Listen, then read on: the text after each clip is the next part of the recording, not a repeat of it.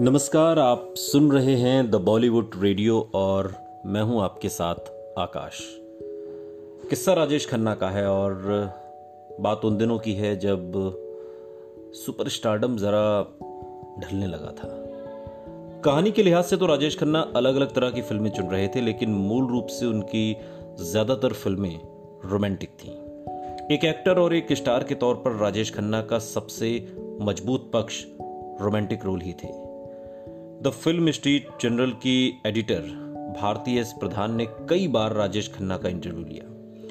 वो कहती हैं कि खन्ना को उनकी एक्टिंग रेंज से ज़्यादा उनके ज़बरदस्त चार्म और आकर्षण के लिए याद किया जाएगा। उनके अभिनय में ज़्यादा विविधता नहीं थी, बहुत ज़्यादा बहुत तरह के रोल उन्होंने नहीं किए थे, एक तरह का रोल किया था सिर्फ़। शायद यही वजह थी कि साल में कई फ़िल्मों के रिलीज़ के बावजूद बार बार पलकें झपकाकर गर्दन हिलाने की अदा और अपनी मुलायम आवाज़ में तकरीबन एक ही तरह के रोमांटिक डायलॉग बोलना इन सारी अदाओं में अब दर्शकों को धीरे धीरे दोहराव नज़र आने लगा था। अब तक की फ़िल्मों में उन्होंने इन अदाओं को अपने किरदारों में बखूबी ढाला था, चाहे वो इंटेंस अमर प्रेम हो, ज़िंदा दिल आनंद, मजाकिया बावर्ची या सच्चा झूठा का चालाक मुजरिम। लेकिन अब धीरे धीरे उनकी यही ट्रेडमार्क अदाएँ दोहराव का शिकार होने लगी थी और साथ ही गंभीर अभिनेता के तौर पर उनकी प्रतिभा को हल्का करने लगी थी। यह अजीब विरोधाभास था कि उनके फैंस सिनेमा हॉल में आते तो उनकी इन्हीं अदाओं को देखने थे, लेकिन फ़िल्म देखने के बाद अब उन्हें यह शिकायत होने लगी थी कि राजेश खन्ना कुछ अलग क्यों नहीं करते। 1972 के मध्य में उनकी फ़िल्म दिल दौलत और दुनिया रिलीज़ हुई और बुरी तरह फ्लॉप हुई। करीब दो साल पहले फ़िल्म आराधना के साथ आए सुपर स्टार्डम के बाद ये उनकी पहली बड़ी फ्लॉप फ़िल्म थी। लेकिन फिर भी इस फ़िल्म के बाद रिलीज़ हुई ऋषिकेश मुखर्जी की बावर्ची ने उन्हें सहारा दिया। बावर्ची ने औसत बिज़नेस ही किया, लेकिन राजेश खन्ना के कॉमिक टैलेंट की जमकर तारीफ़ हुई। लेकिन इसके बाद जो हुआ, वो राजेश खन्ना के चमत्कारिक उदय की तरह ही नाटकीय था। अब तक जो दर्शक उनकी हर फ़िल्म के लिए थिएटर के बाहर लंबी कतारें लगाकर खड़े रहने को तैयार थे, उन्हीं दर्शकों ने जैसे उन्हें ठुकराने का फैसला कर लिया। एक के बाद एक राजेश खन्ना की तीन फ़िल्में, शहजादा, जोरू का गुलाम और मेरे जीवन साथी बॉक्स ऑफ़िस पर बुरी तरह धराशायी हो गई।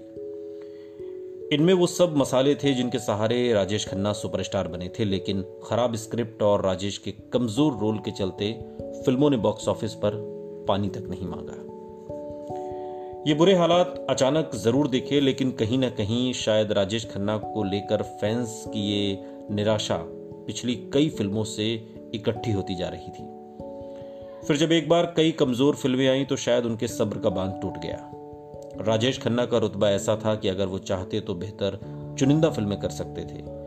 लेकिन उस दौर में अंधाधुंध फ़िल्में साइन की गईं जिनमें कई बेहद कमज़ोर थीं। शायद उन्हें यह यकीन था कि कमज़ोर से कमज़ोर फ़िल्म को अपने जादू से वो कामयाब बना सकते हैं।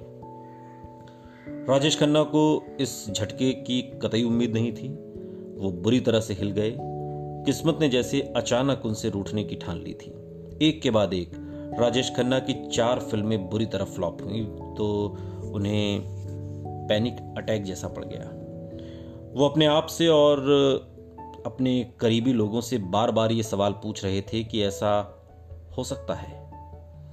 वरिष्ठ फ़िल्म पत्रकार और लेखक रऊफ अहमद बताते हैं कि राजेश खन्ना ने एक बार कहा था उनसे कि उन्हें लगता है कि कामयाबी का दौर कभी खत्म ही नहीं होगा। वो उस समय अपराजय लगते थे, जिसको कोई हरा नहीं सकता। लेकिन जब उनकी फ़िल्में पिटी तो फिर वो बुरी तरह से हिल गए। मीडिया को भी जैसे फ़ौरन मौका मिल गया। सुपरस्टार पहली बार नाकामी के भंवर में फंस गया था। फ़ौरन कवर स्टोरीज लिखी जाने लगी कि राजेश खन्ना का सितारा डूब चुका है। बीबीसी रिपोर्टर जैक पिजी से बात करते हुए दिव्यानी चौबल ने कहा कि वो अक्सर कहानी सुनाता कि ये स्टार नीचे जा रहा है वो नीचे जा रहा है, लेकिन उसने कभी नहीं सोचा था कि ऐसा उसके साथ भी हो सकता है। इस बुरे समय की बात करते हुए राजेश खन्ना ने बाद में अपने एक इंटरव्यू में कहा, मेरा पतन भी मेरी कामयाबी की तरह अचानक आया, एकदम से। जिस तरह की बेकार फ़िल्में मैं साइन कर रहा था लगातार, उसके बाद शायद ये अपेक्षित भी था। मैं निर्माताओं को इनकार न कर पाने की कीमत चुका रहा था। इसी साल अभी राजेश खन्ना की एक और फ़िल्म मालिक रिलीज़ होनी थी। फ्लॉप फ़िल्मों की इस आंधी से बौखलाए राजेश खन्ना ने इसकी पब्लिसिटी के लिए अपनी पूरी टीम झोंक दी। इस फ़िल्म की कहानी भी राजेश खन्ना को बेहद पसंद थी और उन्हें उम्मीद थी कि मालिक अचानक आई फ्लॉप फ़िल्मों की इस आंधी को रोक देगी। साल उन्नीस सौ बहत्तर, दिवाली के मौके पर फ़िल्म मालिक रिलीज़ हुई। सारी पब्लिसिटी और शोर के बावजूद मालिक ने बॉक्स ऑफ़िस पर दम तोड़ दिया। सुनते रहिए। द बॉलीवुड रेडियो सुनता है सारा इंडिया।